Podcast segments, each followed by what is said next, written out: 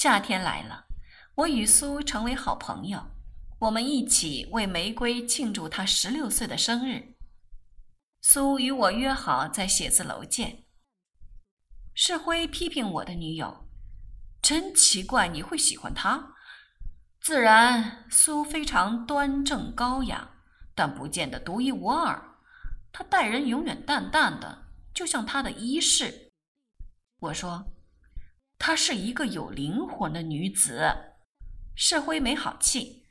大家都是几十岁的人，就你一个人踩在云里，像个无聊的诗人。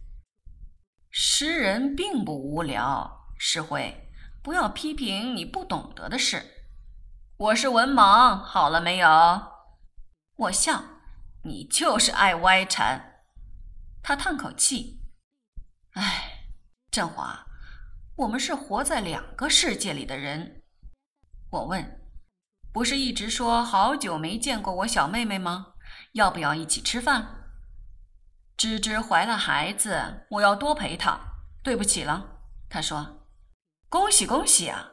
我说：“你又升级了。”她很高兴，生个儿子，对父母也有交代。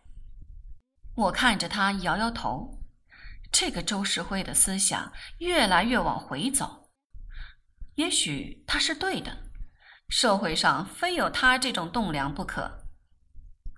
见到了苏，很自然地说起周世辉那种“不孝有三，无后为大”的概念。苏温和的微笑，不表示意见。事实上，他是个极其反对生命的人，与我一样。深觉生活中苦恼多，快乐少。然后玫瑰来了，她那身打扮看了简直会眼睛痛。深紫与墨绿大花裙子，玫瑰红上身，一件鹅黄小外套。我忙不迭摇头表示抗拒。玫瑰耸着小鼻子坐下，拨拨左耳的独枝蛇形金属耳环。苏向我解释：“是这样的，画报里的模特儿都如此打扮。”我低声说：“他还是个学生，他并不活在画报里。”苏说：“我认为她非常漂亮。”他自寻烦恼，母亲不会放过他。我说：“你瞧，不止我一个人认为他怪，其他人也盯着他看。”玫瑰仰起头。精致的下巴抬一抬，他们朝我看，是因为我的美貌。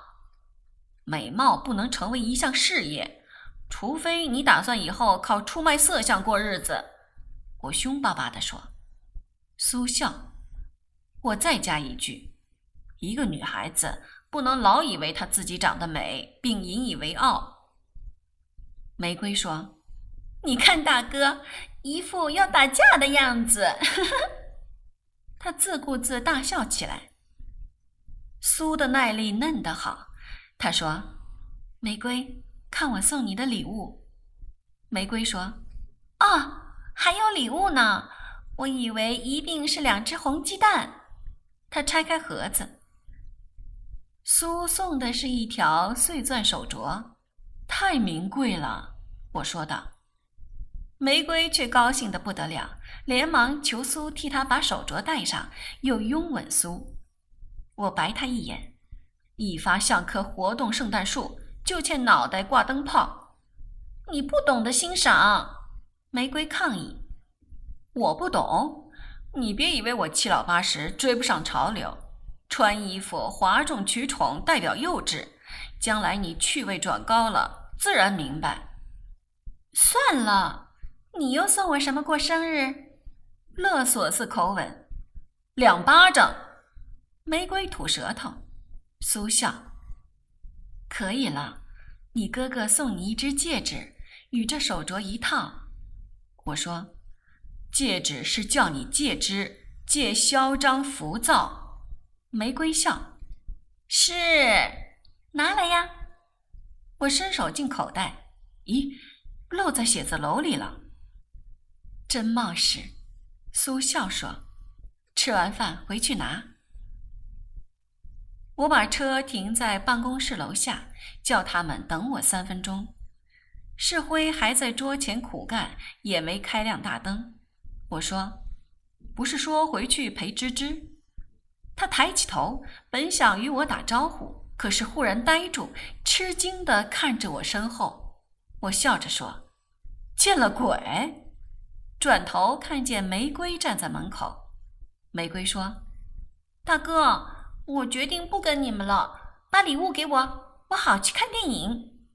他在暗地里伸出手，你这家伙，我说，我与苏两个特地请了假陪你过生日，你却来黄牛我们。我知道你们对我好就行了。他搂着我脖子凑前来吻我，罢了罢了，我嚷，快滚快滚，黏糊糊的嘴巴，不知擦了什么东西。玫瑰笑，做一个无可奈何的表情，接过盒子就走，一阵风似的去了。唉，我摊摊手。半晌，周世辉以魂不守舍的声音问：“振华，那是谁？”“那是我小妹。”我诧异，“你忘了？”“小黄玫瑰。”他惊问，“是。”但，但当初我看见他的时候，他还是一团肉。是，我说，他现在是成长的害虫了。我嘴里发出嗡嗡声。蝗虫，our royal pain in the ass。此刻我们家里随时要打仗，更年期的母亲大战青春期的小妹。我要走了，苏在楼下等我。我匆匆下楼。我从未想到这次事情的后果，周世辉整个人变了。